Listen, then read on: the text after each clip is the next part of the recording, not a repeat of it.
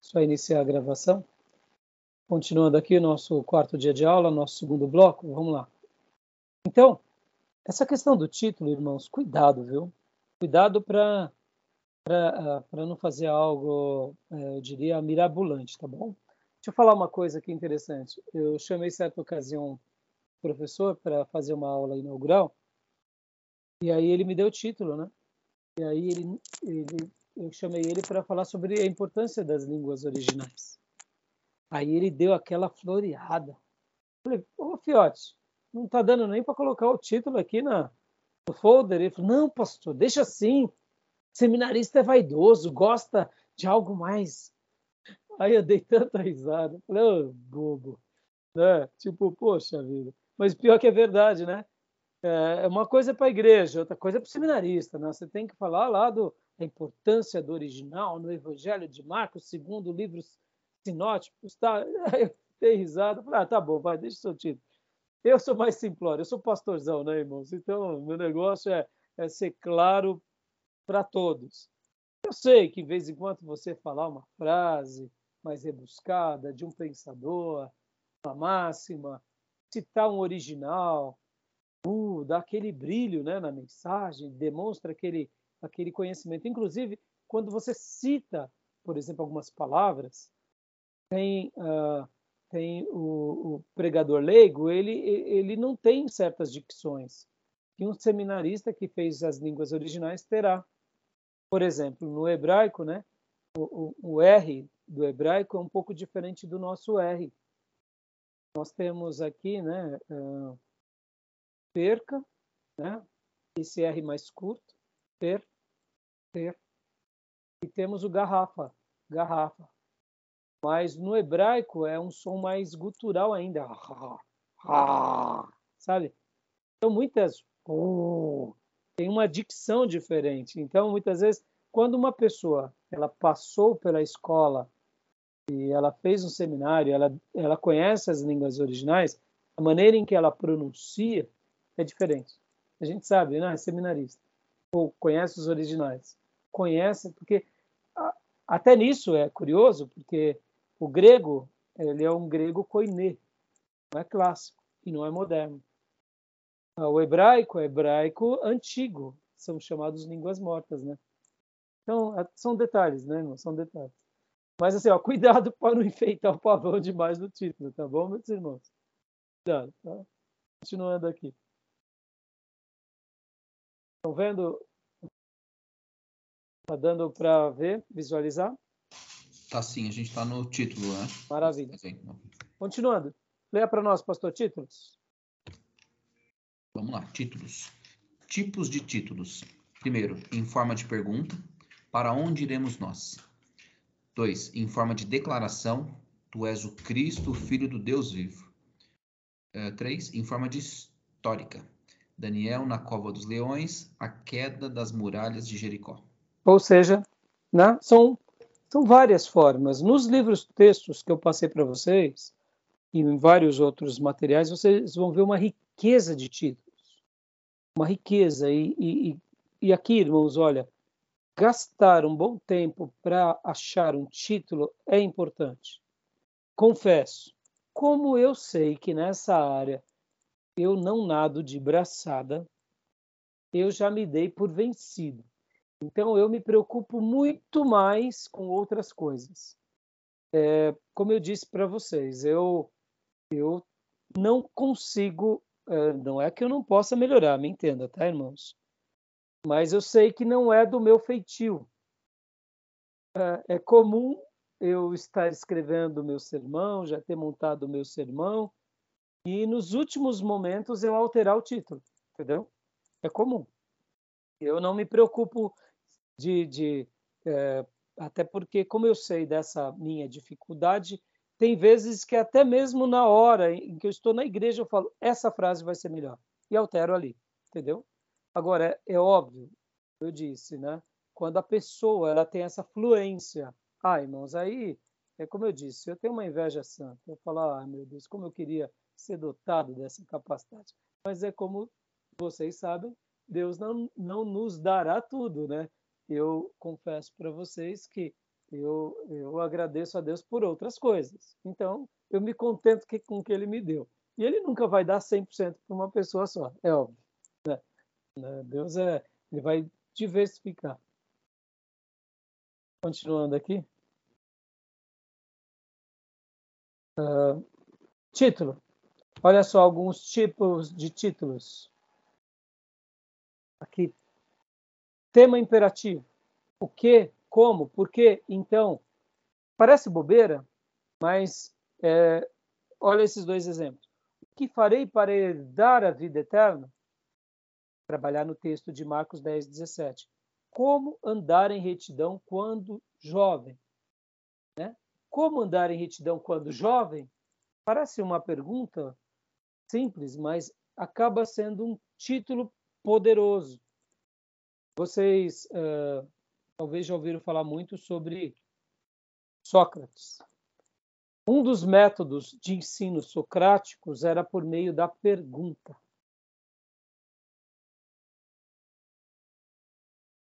Quando eu faço uma pergunta para vocês, por que a aula ela se torna viva e agradável? Por causa da interação.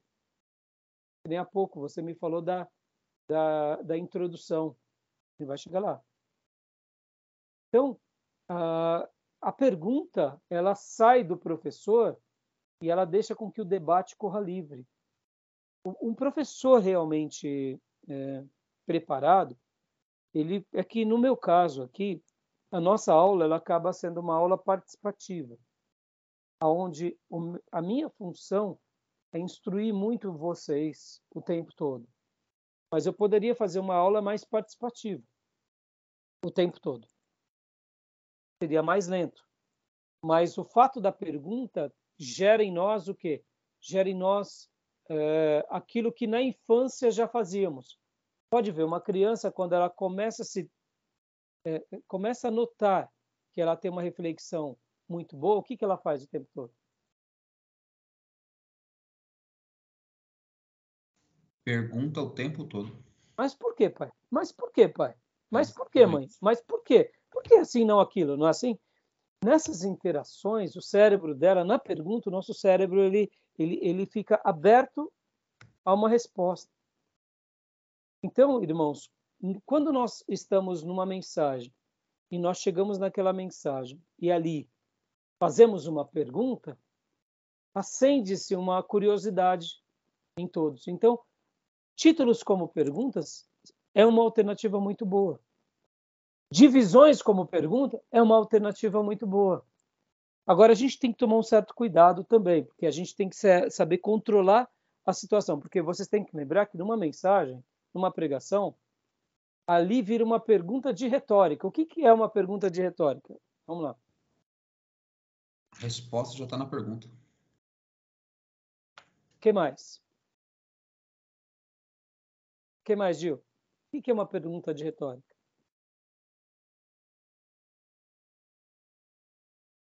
Gil?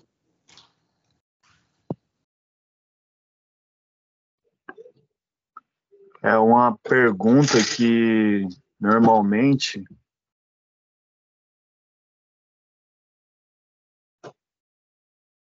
É uma pergunta que normalmente a pessoa faz a, a, a outra ou ao ouvinte que não necessita de resposta, né? Exatamente. Como o pastor Johnny disse, você disse muito bem.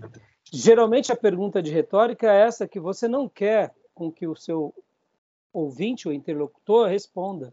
Você faz para aguçar os sentidos e você já vem, como você disse, pastor Johnny, já dando a resposta ou na própria pergunta já está colocando nas entrelinhas a resposta.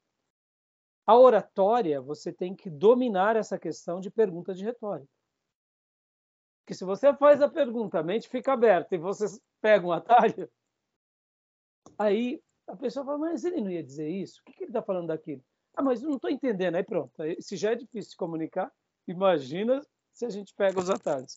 Então, a pergunta de retórica ela é uma, um artifício muito bom que a gente pode ser utilizado. Isso vale para a mensagem, isso vale para os estudos, isso vale para a aula.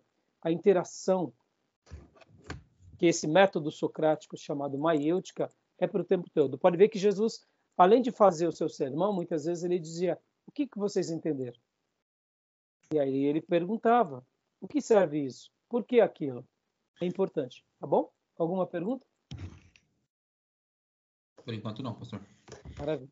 Continuando aqui.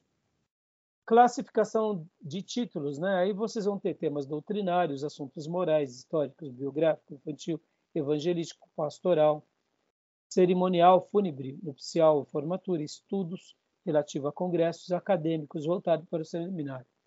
Então, não temos muito que se dizer disso. E aqui vem alguns exemplos de título. O Evangelho conforme os inimigos de Jesus, como tornar-se um vencedor por Cristo, quando as tragédias se transformam em triunfo, vencendo os gigantes no mundo atual, como obter vitória sobre o medo, cinco razões porque sou um dizimista, quatro lições de Davi no Vale do Carvalho, né?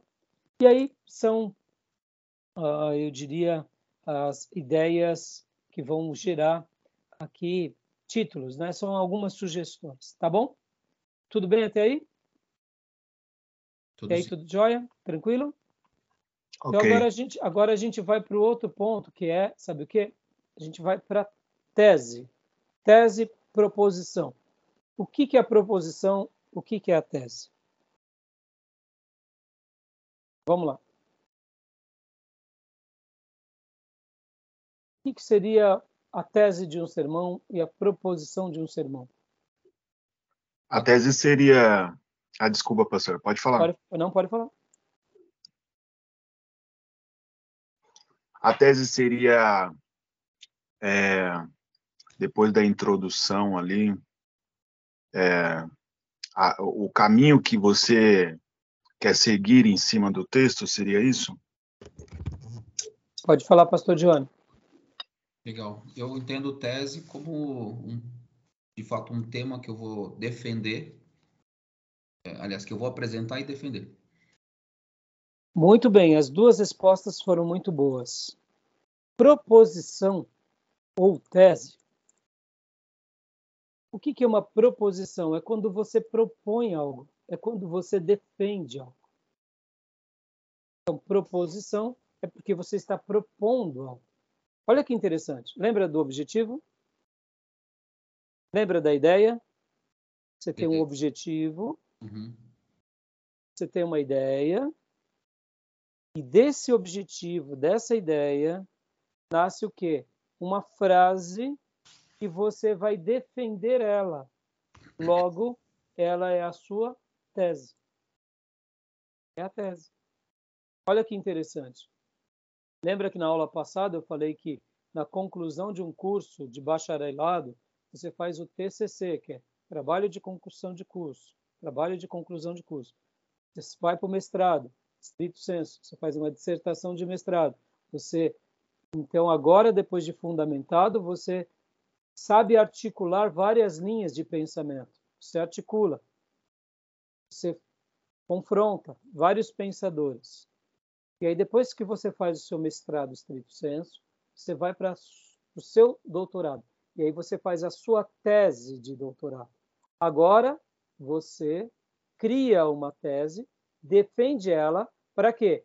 Para que os futuros alunos sejam fundamentados ou para que a sua tese vire uma discussão com outras teses aos alunos de mestrado. Por isso que uma pessoa, quando ela defende uma tese, ela se torna um doutor. Então, no nosso caso de um sermão, você está fazendo quase isso, claro, nas devidas proporções. Mas ali em meia hora, em 40 minutos ou uma hora, você está defendendo uma tese. Um sermão nada mais é do que a defesa de um pensamento. Você quer levar o ouvinte ao quê? A uma decisão, a uma introspecção, a uma reflexão, aonde esse ouvinte vai dizer sim, eu aceito isso, realmente eu fui trabalhado, eu preciso ser lapidado, porque essa palavra ela foi relevante e eu quero dar um passo em direção ao que foi é, pregado. Lembra que eu falei que eu ia pregar sobre é, domingo ia falar bastante sobre minha última mensagem sobre Simei, quando Davi disse, né? É, Simei, Deus mandou Simei. Então foi assim, realmente, modéstia à parte, foi muito bom. Eu defendi essa tese de que Deus é soberano e que nada foge do controle de Deus e que Deus coloca di diante de nós pessoas maravilhosas, especiais e atribulados também, para que por meio desses atribulados o milagre aconteça não fora de nós, que o atribulado continua sendo atribulado, mas para que o milagre aconteça dentro de nós. Essa foi a minha tese. E dentro da tese você faz as suas divisões. Aí fica mais fácil, porque se você já sabe que você vai defender, aí você pode fazer as divisões do seu sermão. Agora, pastor, é fácil fazer uma tese? Claro que não. Fazer um título é difícil, quanto mais uma tese. Entendeu? Então, agora, modéstia à parte, eu tenho mais facilidade de fazer tese do que título. Aí a tese eu tenho um pouco mais de facilidade, porque está dentro do que eu vou trabalhar. Está dentro dos meus argumentos. Por exemplo, a mensagem que eu vou pregar de Neemias, eu vou falar sobre acordos. Sobre acordo. Neemias 10 fala que Neemias chama os sacerdotes, chama os levitas, chama os príncipes, os líderes das doze tribos. Começando dele, faz um acordo diante de Deus e diante de todos. E chama a congregação. Então, eu vou falar amanhã sobre esse assunto, acordos. Mas eu já desenvolvi a minha, a minha tese? Ainda não. Mas ela está meio caminho andado. Por quê? Porque dentro disso eu tenho dois argumentos que foram brilhantes, esses argumentos. Eu sei que ela já está meio caminho andado. Eu só não de, delineei ela. Mas a ideia central é essa. Sem acordos inteligentes e e, e sem acordos por parte das pessoas que não são ensináveis, não se obtém a paz. E o, o outro ponto é, com acordos inteligentes, com servos de Deus ensináveis, com pessoas que vivem em harmonia, encontramos paz, prosperidade e bênçãos. Então, assim, esses serão os meus dois pontos. A minha tese vai, eu vou montar a partir daí. Como que nós montamos uma tese, irmãos? A gente tenta resumir toda aquela ideia em algumas linhas. Pode ser uma linha, duas, cinco linhas, não importa. Eu não me preocupo com a quantidade de linhas. Desde, eu tento condensar aquela ideia de uma forma em que eu seja mais claro.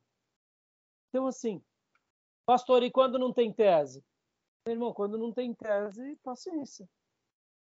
Você tem a inspiração de que é de Deus? Ótimo. Você tem um título? Ótimo. Você tem certeza do que Deus quer falar? Tem. Você tem o começo, meio, fim? Tem. Então tá bom. Não fica desesperado, entendeu? É, por isso que eu falei há pouco sobre aquela questão de ter certeza do que Deus está falando à, à congregação. Que Deus falou com você. Porque muitas vezes, é, sejamos, sejamos honestos, irmãos, é, é difícil demais fazer uma tese. É muito difícil. Por exemplo, na minha mensagem para o Nildo, que eu estou trabalhando, a tese está muito legal. Mas eu, eu, ela está difícil, mas está muito legal. Então, por ela estar tá muito legal, eu estou curtindo bastante. Eu estou curtindo demais. Só para vocês terem uma ideia, eu vou, vou trabalhar sobre algo mais ou menos como isso. Olhar para trás não como retrocesso, mas como origem. De onde vemos? Quem é o nosso Criador e o que ele espera de nós? Eu vou trabalhar sobre essa tese, eu vou trabalhar dentro desse contexto. E aí, puxa, o Pai foi tão bondoso comigo que me deu uma inspiração. Em cima dessas inspirações eu estou trabalhando. Então, assim, tem vezes que fica fácil, mas tem vezes que você não tem um norte para uma tese. Mas você tem um norte sobre o assunto, sobre o objetivo que você quer chegar. E é uma questão de experiência. Tá bom, meus irmãos? Agora, é óbvio, como estrutura acadêmica, eu tenho que passar isso para vocês, porque isso vai fazer toda a diferença. Uh, deixa eu dar um exemplo aqui. Gil, eu não sei se você acompanha alguns, alguns, algumas empresas de pesquisa. Estou perguntando para o Gil, pastor, porque eu sei que ele tem acompanhado um pouco o mercado acionário. Existem algumas empresas que a gente chama empresas de, de análise, né? Elas fazem uma, um case ou um, um, é, literalmente um, é uma análise de uma empresa. Então, quando tem essa figura do analista e ele vem e apresenta aquela empresa, uh, esse departamento é chamado de research, que seria pesquisa. É um departamento que pesquisa as empresas e vê o potencial de ganho delas, vê o balanço delas, vê o que elas projetam, lucram e projetarão. Pega o histórico delas, olha que interessante. E quando eles passam uma análise de uma empresa, geralmente esses analistas eles dão a tese, a tese de investimento. Já viu isso, Gil? Sim, pastor. Eu, eu acompanho o investing.com, não sei se o senhor conhece. Sim, sim. O outro é Money alguma coisa, eu não vou lembrar agora. Infomoney. Mas, isso, exato. E aí eles, eles trazem sempre algumas informações sobre as empresas, sobre as ações. Muito e é bom. é exatamente isso que o senhor está falando, umas teses. Que ele, teses de investimento. Agora, eu vou te indicar uma que eu gosto muito, Gil. Aliás, são muitos, né? São muitos, né? Mas eu gosto muito de acompanhar a Genial Investimentos. O setor de análise deles é muito bom, muito competente. Tem uns meninos lá brilhantes. Eles trabalham bem e eu tenho acompanhado bastante o Genial Investimentos. Né? Eu gosto bastante deles. Aliás, tenho ouvido falar. Né? Então, depois você você pode consultar de uma forma livre, porque eles não cobram.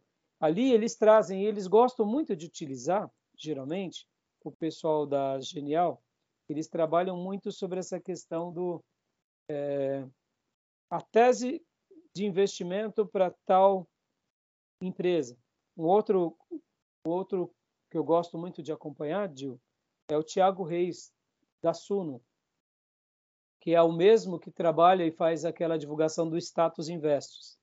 Outros meninos que eu acompanho bastante também é do Stock Pickers, são muito bons. Tem uma rapaziada brilhante, brilhante.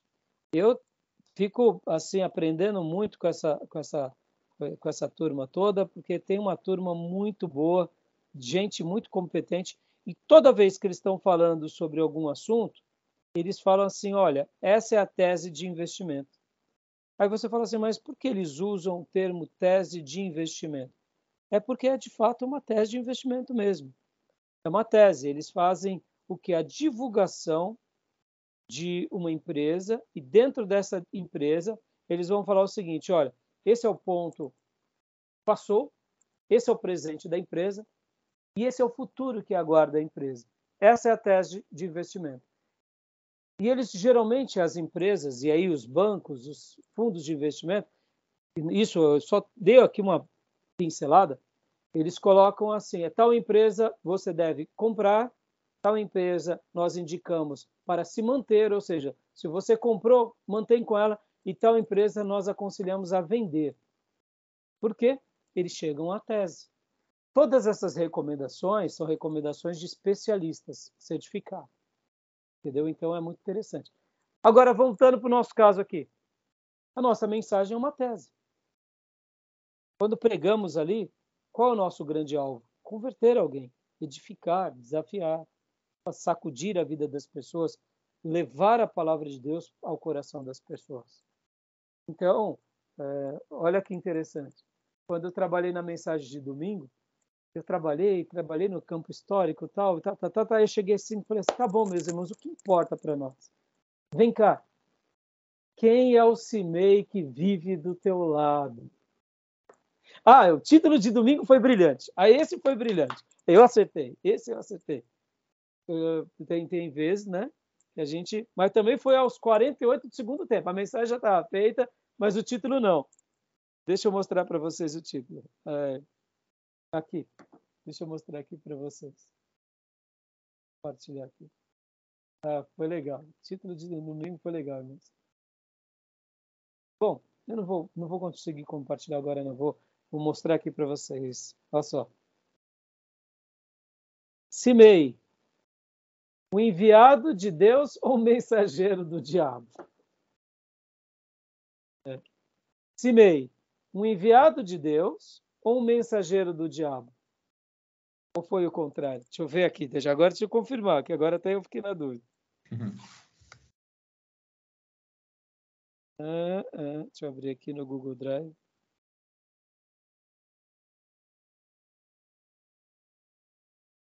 Simei, isso. Era. Simei, era um enviado de Deus ou um mensageiro do diabo? Uma pergunta, uma interrogação. Por que eu fiz essa? Um título meio esquisito, confesso. Mas por que ficou bonito? Porque depois que eu trabalho e vou trabalhando, aí eu chego e faço a pergunta e faço a aplicação. Vem cá, meu irmão. Quem é o Simei que te atira a pedra? Quem é essa pessoa? E aí eu começo a trabalhar de forma prática.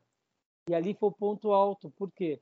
Porque essa mensagem pega a gente de cheio que todos nós temos quem atira pedra na gente. E ali, na minha mensagem, eu falei, inclusive, dando meu exemplo, é assim, irmão, o que é mais fácil? É arrancar a cabeça. E aí trabalho naquela ideia de que Abissai queria né, arrancar a cabeça de Simei. Então eu aguço um pouco isso no coração dos irmãos. E ali eu falei assim, irmãos, sejamos mais objetivos.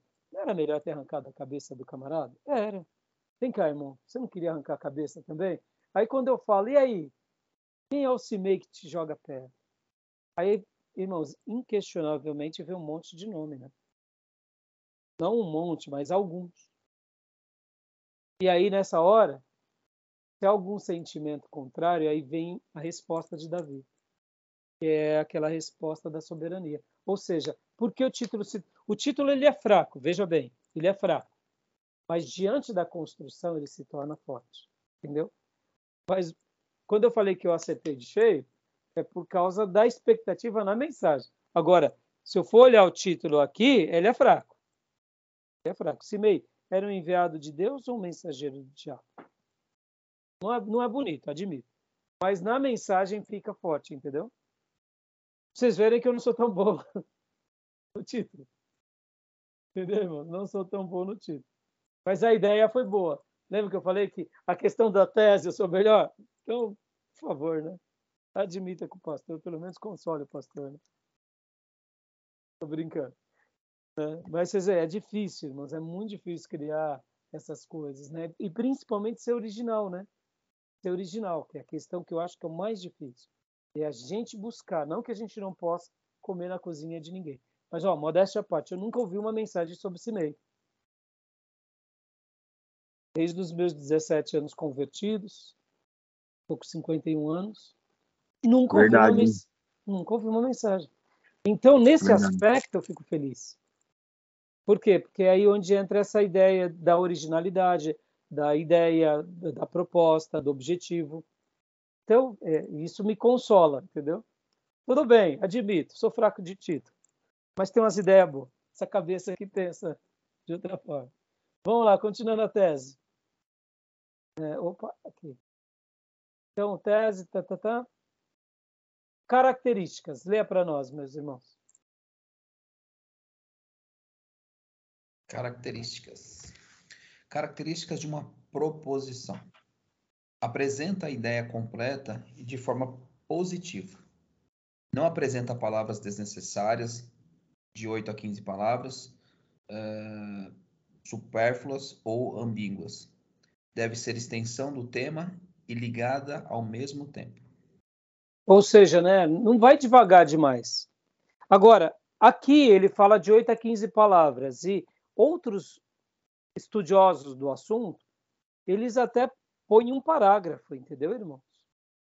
Eu, eu, eu, eu particularmente diria o seguinte: tente ser sucinto, sim, não fuja do tema, deixa ligado a ele, das divisões, mas siga a sua naturalidade, porque muitas vezes, quando pensamos de 8 a 15 palavras, é muito pouco. Muitas vezes, você escrever uma tese em um parágrafo, seja, vamos supor, você desenvolve aquela ideia melhor.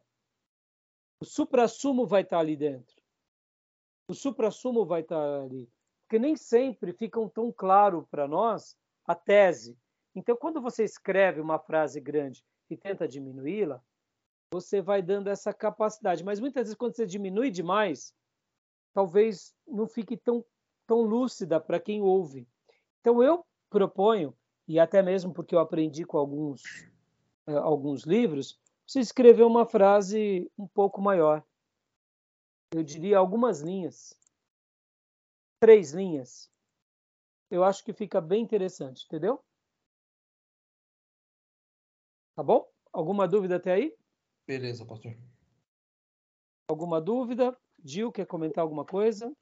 Ô, pastor, e quando você recebe uma iluminação e uma direção muito boa de Deus e não consegue, de certa forma, transmiti-la como já aconteceu isso com o senhor? Ô, oh, meu irmão, claro. É horrível. É horrível, não é, é verdade? Horrível, é horrível. Você está borbulhando aqui por dentro. Sim, exatamente. E você não consegue transmitir. É horrível. É.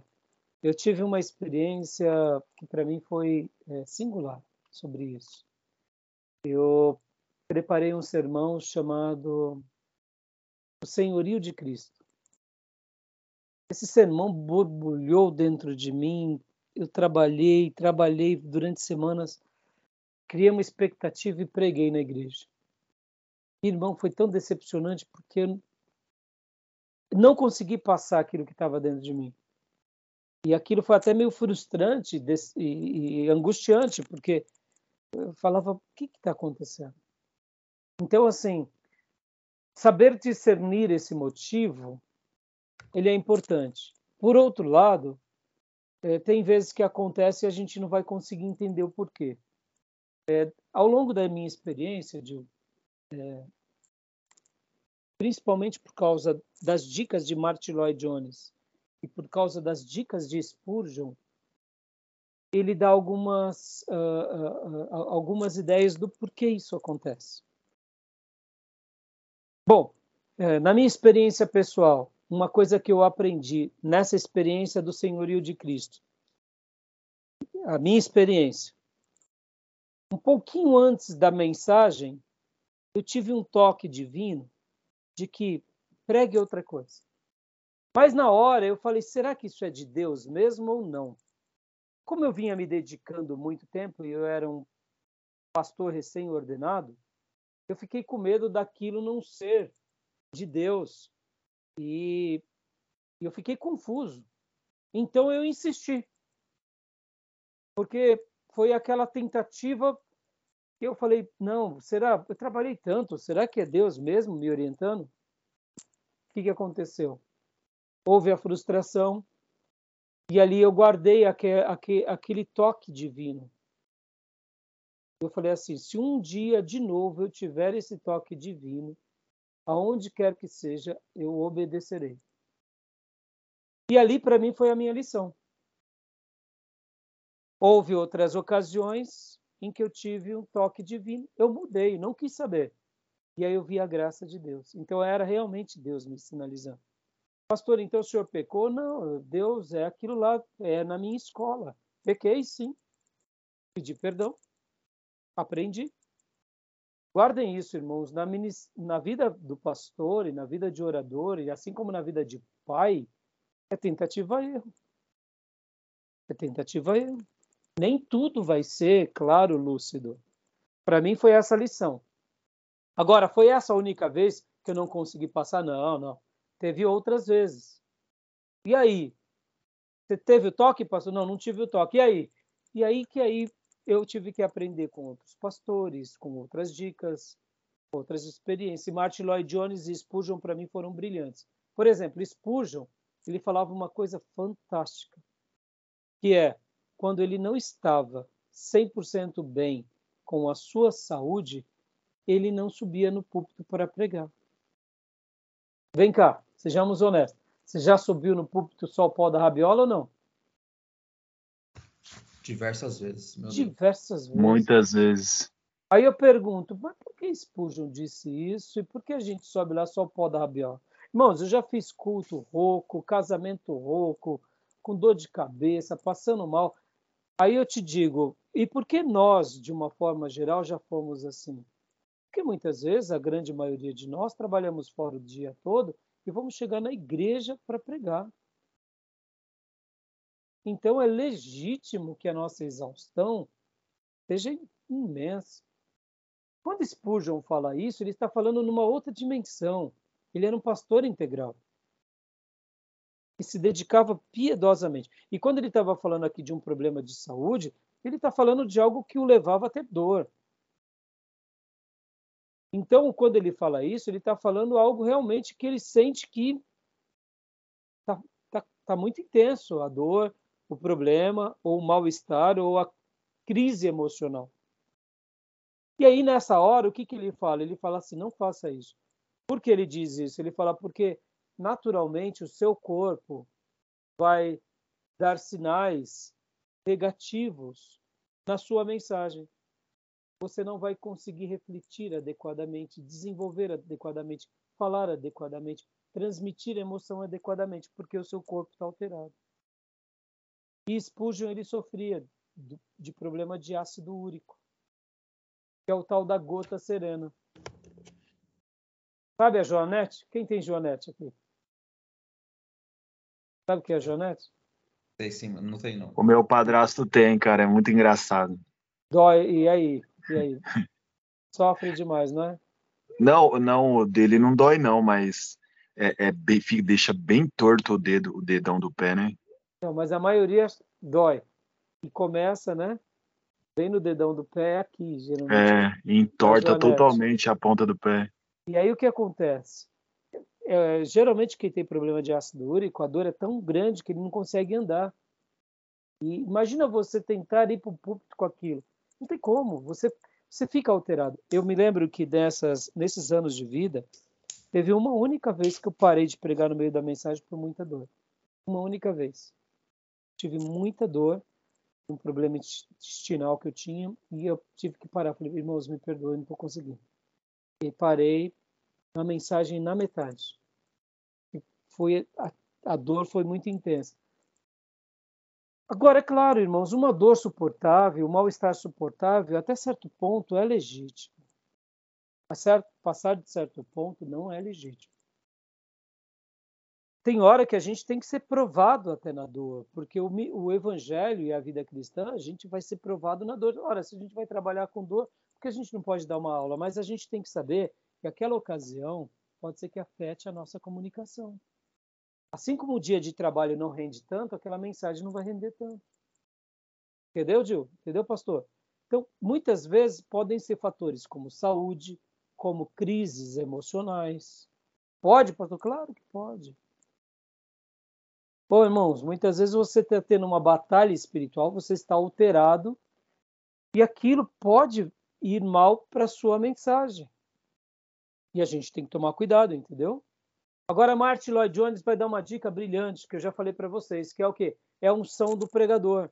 De repente, o pregador não está naquele momento de unção.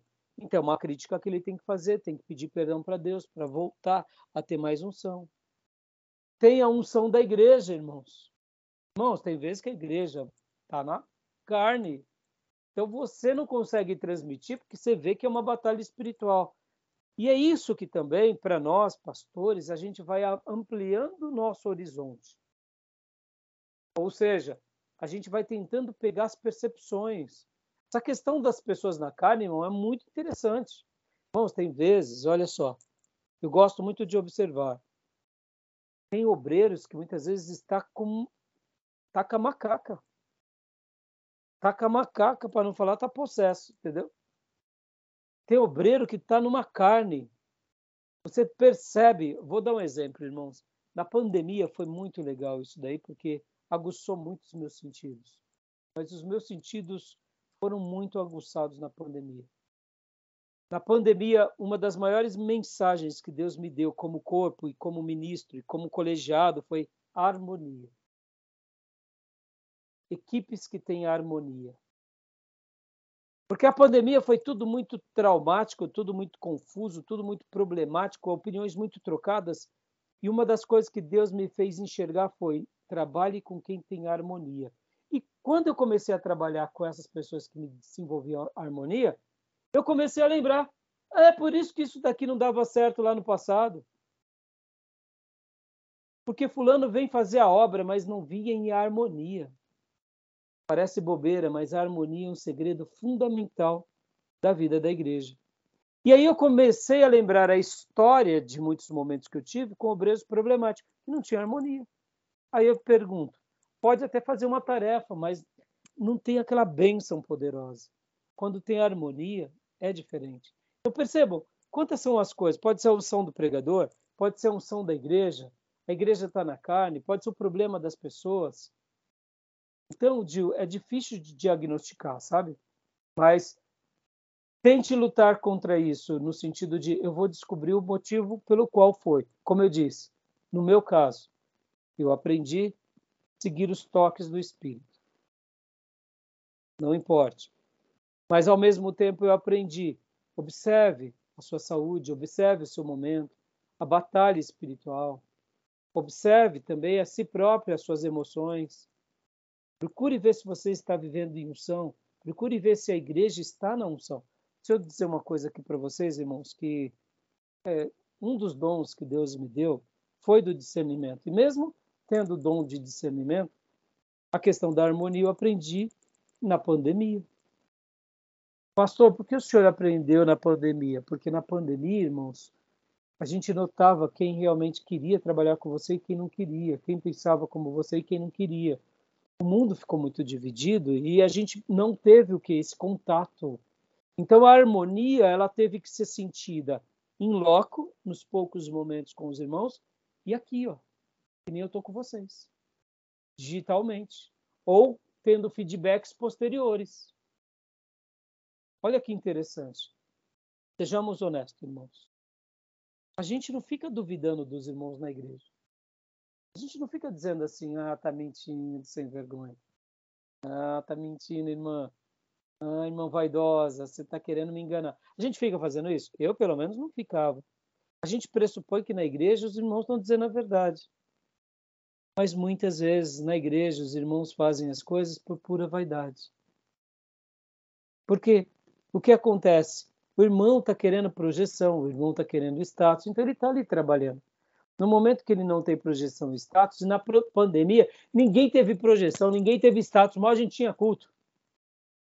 Entendeu?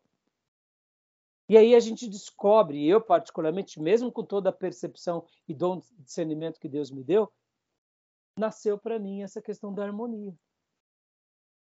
Então isso sedimentou para mim, isso foi forte demais. Agora, voltando aqui, quando eu falo de discernimento, nossa, é incrível. Quando eu vou pregar numa igreja, o povo está orando, eu sinto o cheiro. Não me pergunte como que é isso. Eu, eu, eu, Deus me deu essa percepção. É quase como o cheiro. Eu sinto o cheiro de crentes que ora e de crentes que jejua. É fantástico, fantástico. É fantástico, é fantástico. Mesmo o crente que dissimula que ora muito e que Deus me dá uma percepção. É incrível isso. Então, você vê, olha que coisa. Então, quando eu vou pregar num lugar fora, eu estou numa igreja, pode ser a igreja mais simples, mais humilde, mas os irmãos são irmãos de oração. Ai, meus irmãos, eu sei que vai ser fogo. Ah, é. Não é porque é pentecostal, pode ser batista tradicional, porque eu sei que Deus vai me dar uma graça especial. Olha só, uma percepção. É uma percepção. Por quê? Porque ele me deu essa percepção. Então, uh, uh, pastor, mas e aí? É uma percepção. Então, tem coisas que tem hora de o que a gente vai pregar no lugar em que as pessoas são muito críticas, muito altivas. Ah, meus irmãos, daí acaba comigo. Porque eu, eu, tenho uma natureza, eu sou de um jeito, eu, eu, eu sou do, desse jeito que vocês sabem como que eu sou. Eu não sou muito performático. Eu sou muito autêntico. E uma pessoa autêntica, ela é legal quando ela é bem recebida na sua autenticidade.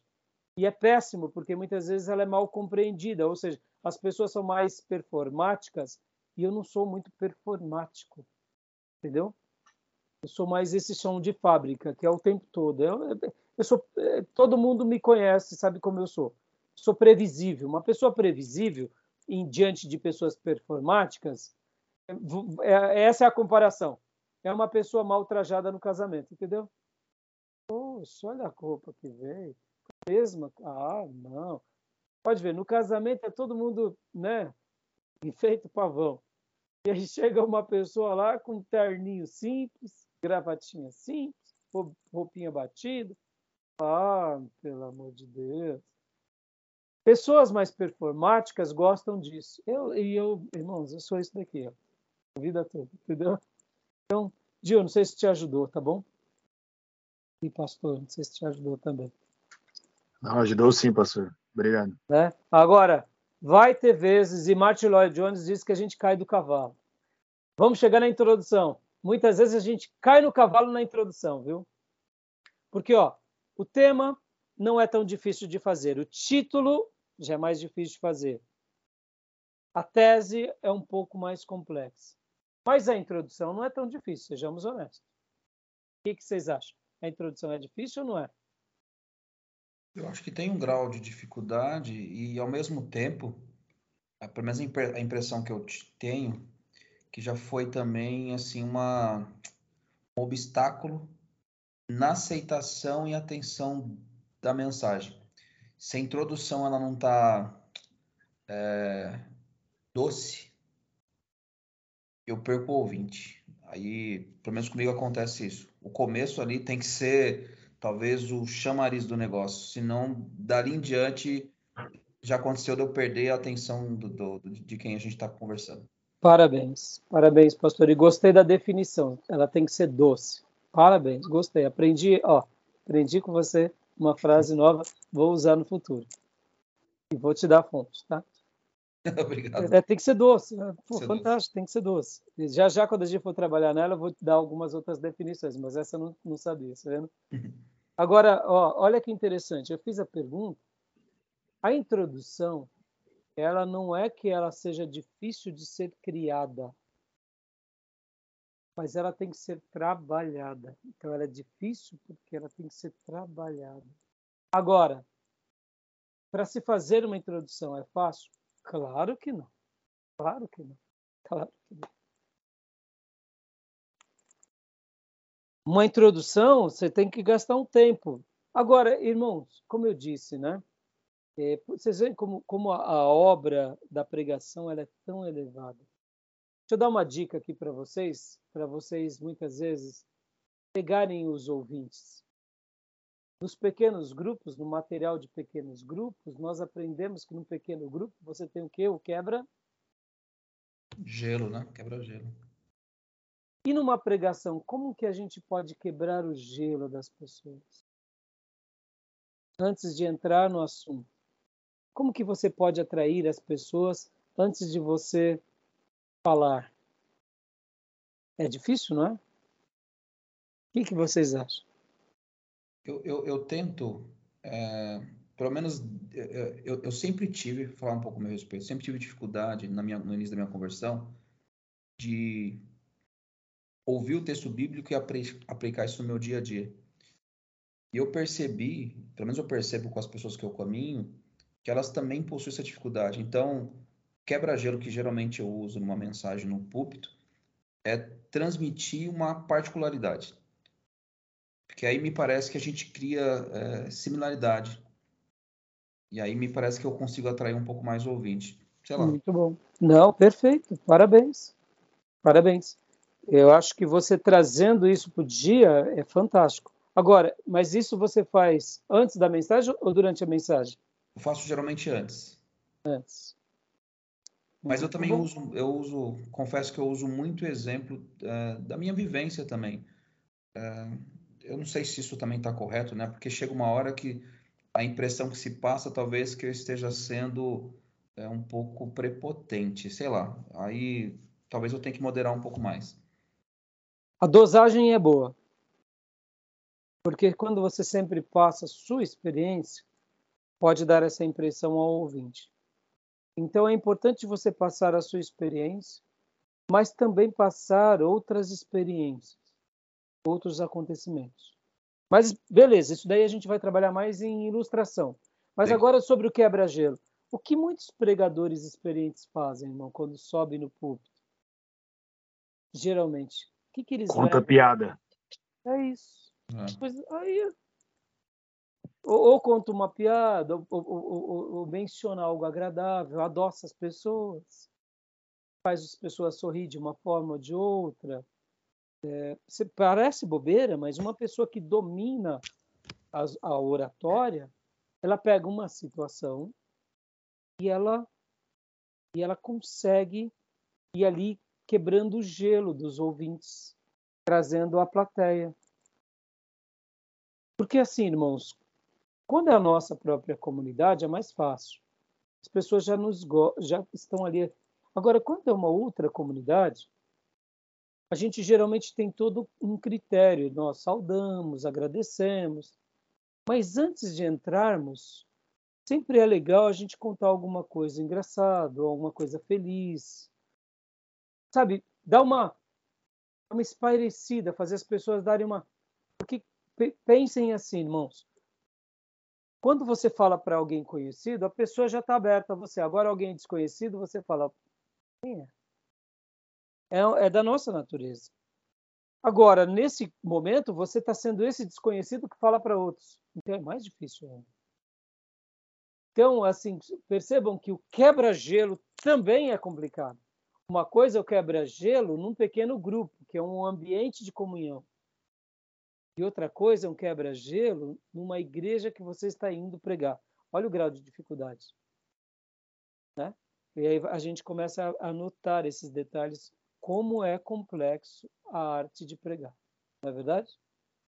Mas é isso aí. Então, a dica que eu dou antes da pregação é tentar. Agora, outra coisa que eu percebo na minha própria comunidade ou fora, quando eu noto que é um embate espiritual. Lembra que eu falei do obreiro com a macaca? Não, tem vezes tem uma pessoa com a macaca que ela destempera todas as pessoas. É na portaria, nos obreiros. Um obreiro com a macaca no louvor, pronto, acabou. Cria uma sombra lá no louvor. E aí, se ele vai lá para o pessoal da comunicação, já cria uma sombra. E se eles barram com dois, três, meu, tem uma, tem uma neblina lá na igreja. E aí o que, que a gente faz? Imagina, tem que orar. Por isso que o pastor, mesmo quando ele não está diretamente em serviço, ele tem que estar em observação. Porque de repente ele pega um caso como esse, ele bota a igreja para orar. Ele chama o obreiro, vem cá, meu irmão, está tudo bem com você. Onde ele afetou, por exemplo, eu me lembro de um dia que eu notei que uns obreiros da igreja estavam perturbados, eles não são perturbados eu estava lá na igreja na pandemia, eu chamei esses obreiros e falei assim, vem cá, filho. Disse, não, pastor, o seu negócio já começou a chorar. Um obreiro com a macaca começou a destemperar com os outros irmãos. Quando foi ver, irmão, estava um peso. Mas enquanto eu cheguei, como esse obreiro com a macaca ele é bem performático, eu não notei. Mas eu falei, tem alguma coisa errada aqui, o discernimento. Notei nos outros. Resolvi, resumindo, botei, comecei a orar. E quando esse clima hostil está na igreja? Irmão, é a oração. Gasta ali um período a mais de oração. É uma maneira já de ter um embate. Pastor, e quando a gente está numa outra igreja visitante? Aí o caroço de angu é maior, irmão. Você é uma outra igreja. Mas ora um pouco mais. Até você sentir aquela. Porque, percebam, pode ser pessoas com problema, pessoas de luto. Taca macaco, taca macaco na carne, tá, irmão? Será que está opresso, possesso? Mas pode ser também, irmãos. Tem vezes, irmãos, que tem coisas assim que é para destru... desarmonizar, desarmonizar o pastor. Então, vejam como é difícil, né? Eu tinha um obreiro, irmão, que toda vez que eu começava a pregar, ele ficava no portão, ele saía da minha vista e começava a conversar com os outros sem que eu estivesse vendo. Isso era uma maneira que ele tinha para me provocar, porque eu falava, rapaz, na hora do culto não é para conversar nem no portão, mas não tinha jeito. Quando ele não começava a conversar na minha frente, ele pegava o irmão e arrastava. Resumindo, né, eu tive que tive, um trabalhão com esse obreiro. A portaria parece que é algo simples, irmãos, mas a portaria é algo muito bom. Guardem isso, os porteiros da igreja, desde a época do tabernáculo e do templo, tinham que ser consagrados esse obreiro era um problemático. Me deu muito trabalho, muito trabalho. Mas olha só o que, que acontece. Um obreiro consagrado, na maneira em que ele abraça, eu tenho, graças a Deus, porteiros na nossa igreja consagradíssimos, irmão. Quando esses irmãos abraçam os irmãos ali, eles já recebem com aquela graça, aquela unção. Se há um problema, eles já blindam ali, já ora ali. Ou seja, já passa o irmão. Agora, esse obreiro problemático, que, que ele fazia? Ele, ele perturbava mais o perturbado. Aí pronto. Tá entendendo? Pronto. Percebam como tudo é uma questão. E aí, Gil, tem vezes que o pastor não sabe porque a coisa não está fluindo, o pregador começou lá na portaria o problema. A gente nem percebe. Entendeu? Verdade, pastor, verdade. Entendeu? E aí a gente não sabe porque é uma guerra espiritual. Olha a percepção que a gente tem que ter. Vamos continuar aqui? Tudo bem, irmãos? Eu sei que eu peguei aqui um. Saí um pouco do foco, mas é isso acaba sendo teologia da homilética, um pouco de pastorado. Você vê, isso tem a ver com a pregação. Porque muitas vezes a gente está no embate aqui e não está entendendo porque as coisas não estão tá fluindo. Não está influindo mesmo porque a pessoa está lá perturbada, é uma pessoa que você nota no semblante dela que o evangelho ela está tendo dificuldade. Ou seja, a gente tem que também ser ensinável sobre isso. Como eu disse, mais difíceis são os obreiros não ensináveis. Esses são os mais difíceis. Continuando aqui. Aqui, exemplos de tese. Objetivo geral, doutrinário. Ideia, hamartiologia, que é doutrina do pecado. Tema, pecado. Título, a poluição espiritual. Muito interessante. É claro que você não vai ficar falando aqui objetivo geral, a ideia, né? O tema você pode até tratar, mas é, ele coloca aqui como faz parte desse assunto, né? Ideia central: todos os homens são pecadores, estão longe de Deus, só é possível vencer o pecado por meio de Jesus Cristo. Proposição ou tese: o pecado é semelhante à poluição espiritual. Para dominá-lo, Cristo é a única solução. Interessante. É um exemplo, né, irmãos? E, e essa estrutura, pastor, é, também pode até ser a, o início de um, de um livro, né? Porque sim, sim. Tá tudo muito alinhadinho. Sim, sim você pode ver que o livro tem lá introdução, primeiro ponto. Não, é isso aí. Essas ideias são ideias de, de, de narração, de, de, de redação. Legal. Isso daí faz parte, né? Continuando aqui, outro exemplo, né? Ó, consagração, ideia geral, ideia santificação, objetivo geral consagração, tema mentalidade cristã, título a bênção do cultivo dos bons pensamentos. Filipenses 4:8. Ideia central: trabalhar os bons pensamentos para que isso reflita na dimensão exterior, exterior com a paz. Proposição ou tese. Quem povoa a mente com bons pensamentos é alvo da pacificação de Deus na tempestades da alma. Eu achei um pouco mais confuso essa tese aqui. Mas o pastor que montou esse esse esse esboço foi o que ele trabalhou. Então, não, não é que é ruim, né? mas pode ver, ele está falando sobre santificação, mentalidade cristã, venço do cultivo dos bons pensamentos, e ó, quem povoa a mente com bons pensamentos é alvo da pacificação de Deus na tempestade da alma eu trabalharia mais essa ideia. Eu colocaria umas cinco frases, cinco linhas. Tiraria o povoa, entendeu? Eu colocaria algo assim: todos aqueles que nutrem o seu pensamento com coisas boas, sempre, sempre será recompensado com uma mente pacífica. E nos seus momentos de tribulação, a sua alma será apaziguada nas tempestades da vida. Entendeu? Por isso que eu falei que eu escrevo mais, porque para ele está claro. Então, para mim, que fez a leitura, não ficou tão claro, então eu prefiro trabalhar com uma ideia, com uma proposição um pouco mais longa, mas que eu transmita melhor aquela ideia. Agora, irmãos, é, é, não é que esteja errado. diante das estruturas homiléticas, você pode ver que ele está mais certo porque ele tem menos palavras. Mas na minha experiência, eu prefiro pôr mais palavras. Entendeu? É o meu jeito. É a minha experiência. Agora, tem vezes que a minha tese é bem objetiva. É uma frase, né? É uma frase. E aí eu curto demais quando eu consigo pôr a ideia em uma frase, entendeu, irmãos? Aí eu fico muito feliz. Por exemplo, eu preguei uma mensagem no Dia dos Pais, estava é, falando sobre João Batista, aí, poxa, falei, puxa, queria tanto falar sobre João Batista e Dia dos Pais. Aí tive um insight, falei, puxa, vou falar de Zacarias e Isabel, os pais de João Batista. Né? O título foi Zacarias e Isabel eram pais especiais. Ó. Porque eu, eu prestigiei os pais e, e falei do filho, que é João Batista. Continuei falando de João Batista, né? E a minha tese, a minha proposição daquele dia foi: um grande pai ou grandes pais geram filhos abençoados e filhos extraordinários. Simples. Um grande pai ou grandes pais geram filhos abençoados, filhos extraordinários. Concorda? Simples, objetivo. E é uma verdade.